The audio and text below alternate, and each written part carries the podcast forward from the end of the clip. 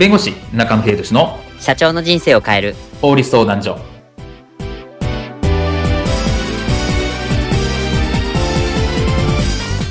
こんにちは弁護士の中野秀俊です。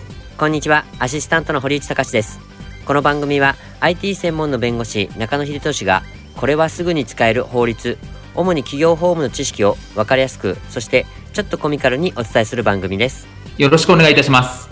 今回のテーマは抑えなきゃダメよ。ウェブサービスを始める際に必要な3つの法律記載事項とは？です。はい。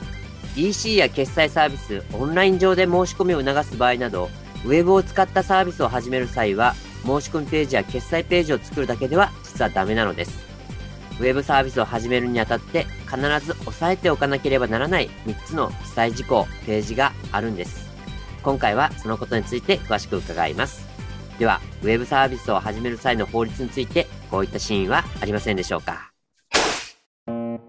社長、今度リリースする育毛サービス、ハゲのミンのサービスサイトの件なんですけど、おお、どうした？もう一度確認しますけど、育毛剤ハゲノミン X のオンラインショップページと LINE 型育毛カウンセリング2つをご案内するんですよね。そうだけどそれがどうしたんだ？サービスサイトを作る会社から利用規約のページとプライバシーポリシー特定商取引法に基づく表示の3ページが作らなくて大丈夫なんですかっていう質問が来ていましておおだけど、その3つを追加すると、弁護士費用も含めて50万も見積もり追加だからな。え、あの、本当に作らなくていいんですね。作らないと違法になっちゃうんですけど。うーん、俺が自分で作っておくわ。ワードプレスだから軽く作れるわ。と言いつつ、面倒だからな。しれっとごまかしておくか。後日。あんたの会社、契約も特定証の件めちゃくちゃやんけ。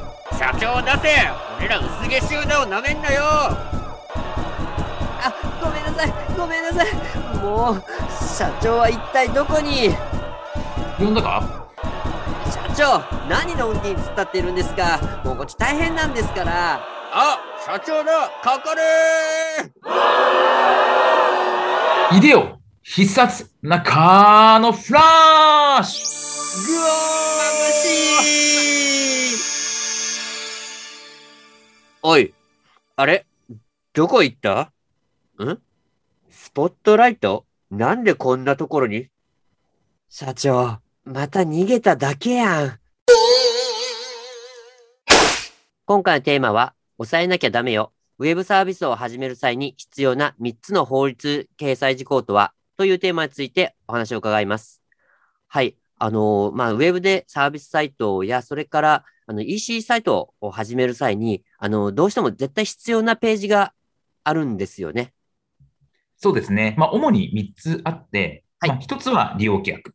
はい。で、2つ目がプライバシーポリシー。うん、そして3つ目が特定商取引法に基づく表示。まあ、この文章をまあ作る必要があるという形かなと思いますね。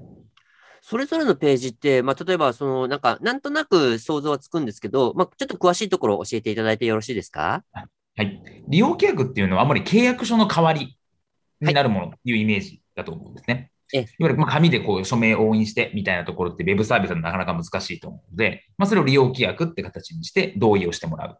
まあ、契約書の代わり、こういうサービスで、こういうことを守ってくださいとか、こういうことは責任を負えませんよみたいなところを書いておくっていうイメージかなと思います。はい。なので、まあ、いわゆる禁止事項っていうもの、これはやっちゃいけないよっていうところをちゃんと書いておくとか、まあ、面積事項といって、ここまでは責任を負えませんよみたいなところにも注意して作る必要があるかなというふうに思います。なるほど。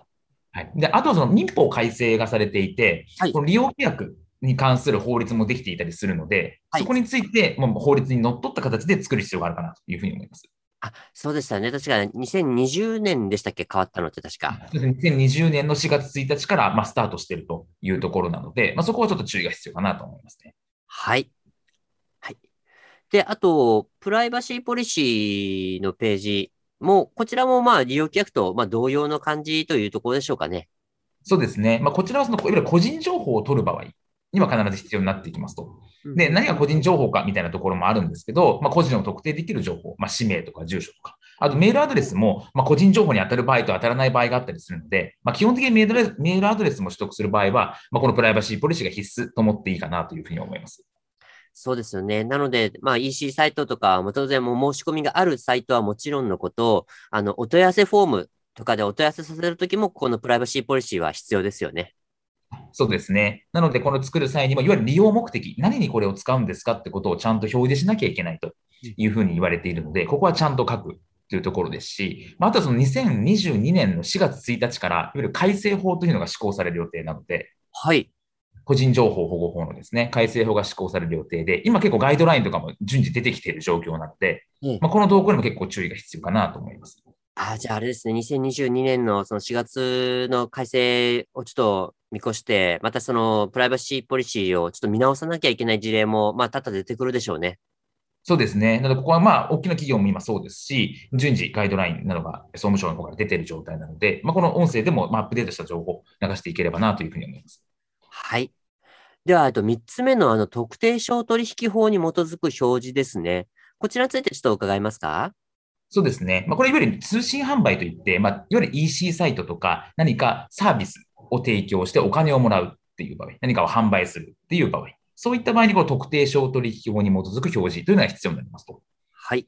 で、これについての法律上記載しなきゃいけない事項っていうのは決まっているので、それについて、まあ、そこにちゃんと書くというところが大事かなと思ってます。はい、うんうんまあ、特にその返品特約といって、はい、それを書いておかないと、返品が原則 OK になってしまうっていう法律になっているので。あー、なるほど。なので、返品をされたくないっていう場合には、返品特約に返品はできませんよっていうのを必ず書いておくってことが大事かなと思います。あこれ大きいですね。その書いてなければ、もう返品は自動的に OK にされてしまうっていうところがもう法律で決まっているっていうところなんですね。そうですね。なので、えっと、特定商取引の表示で見てると、その返品とかがなかったりするところとかもあったりするので、ええ、まあ、それでもあの返品 OK っていう形だったらいいんですけど、はい、まあ、事業者としてはやっぱ返品をされたくないとは思うので、うんうん、その場合はちゃんと書いておくっていうのが大事かなと思いますね。ちなみに、この、まあ、例えば EC サイトとか、そういう販売サイトで、特定商取引法に基づく表示のページがない場合、これ何かこう違反、違法、違反とか摘発とかされるのでしょうか？というのはまあ法律上決まっているものなので、まあ、行政の指導が来たりとか、ということも考えられます。わかりました。なので、ね、利用規約、それからプライバシーポリシー、それから通販とか行う場合は必ず特定商取引法に基づく表示、この3つのページを必ずあの押さえておくようにしてほしいものですね。はい、そうですね。今回の弁護士中野秀俊の社長の人生を変える法律相談所はお役に立てていただけましたでしょうか？企業活動において気がつかないうちに違法になっていることやちょっとした法律の知識があれば一気に打開できるそんな法律のエッセンスをご紹介していきますので、この番組をフォロー、いいねをお願いいたします。ここでお知らせです。弁護士中野秀俊の社長の人生を変える法律相談所は2021年10月1日よりアンカーにて配信いたします。これまでお聞きいただきました Apple Podcast、Google Podcast 並びに Spotify では引き続き同じ番組でお聞きいただけます。ヒマラヤでお聞きの方は Apple Podcast、Google Podcast 並びに Spotify もしくはアンカーにて引き続きお楽しみください。よろしくお願いいたします。ではまた次回をお楽しみに。ありがとうございました。ではまた。